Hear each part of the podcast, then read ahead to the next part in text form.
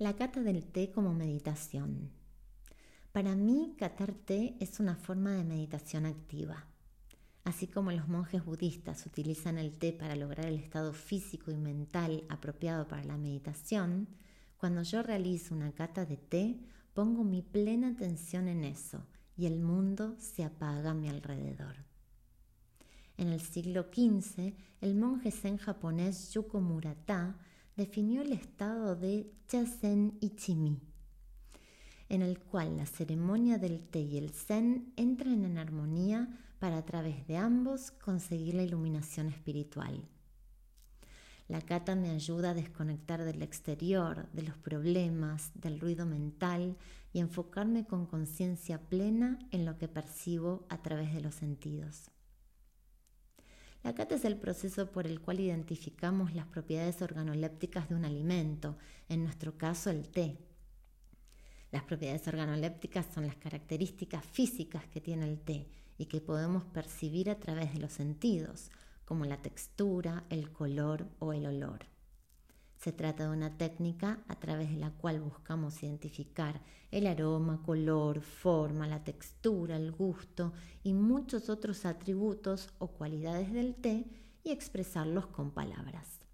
Cuando hacemos una cata, todos los sentidos, desde el olfato, la vista, el oído, el gusto hasta el tacto, se ponen al servicio de la experiencia de catar. Para realizar el análisis sensorial del té, lo que llamamos cata, necesitamos concentrarnos y poner plena atención en los estímulos que percibimos. El mindfulness o conciencia plena consiste justamente en eso, poner atención en un objeto de concentración que puede ser la respiración, una vela, música o cualquier cosa que te permita enfocar tu atención en ello. En este caso, las características sensoriales del té. Sin siquiera saberlo, muchas veces cuando estamos catando, estamos meditando. Es súper importante la preparación previa a la cata.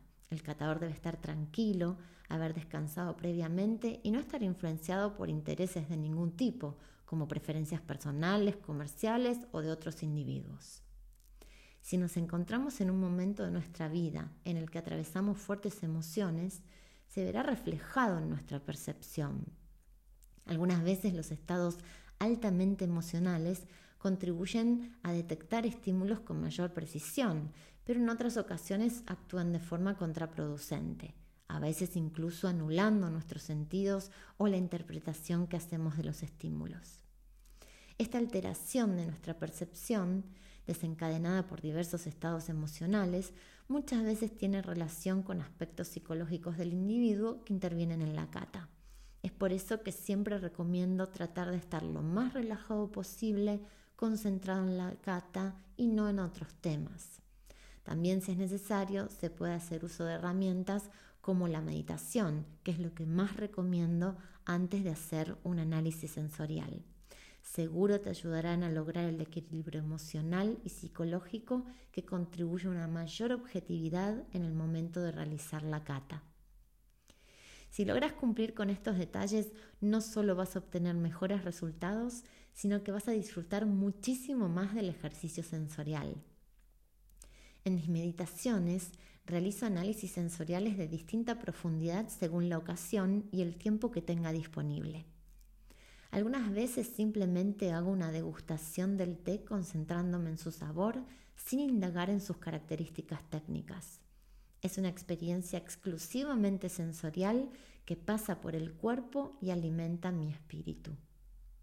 Otras veces realizo una cata simple, un análisis acotado del té limitado exclusivamente al licor, que es el líquido que obtenemos luego de, infor- de infusionar las hojas del té.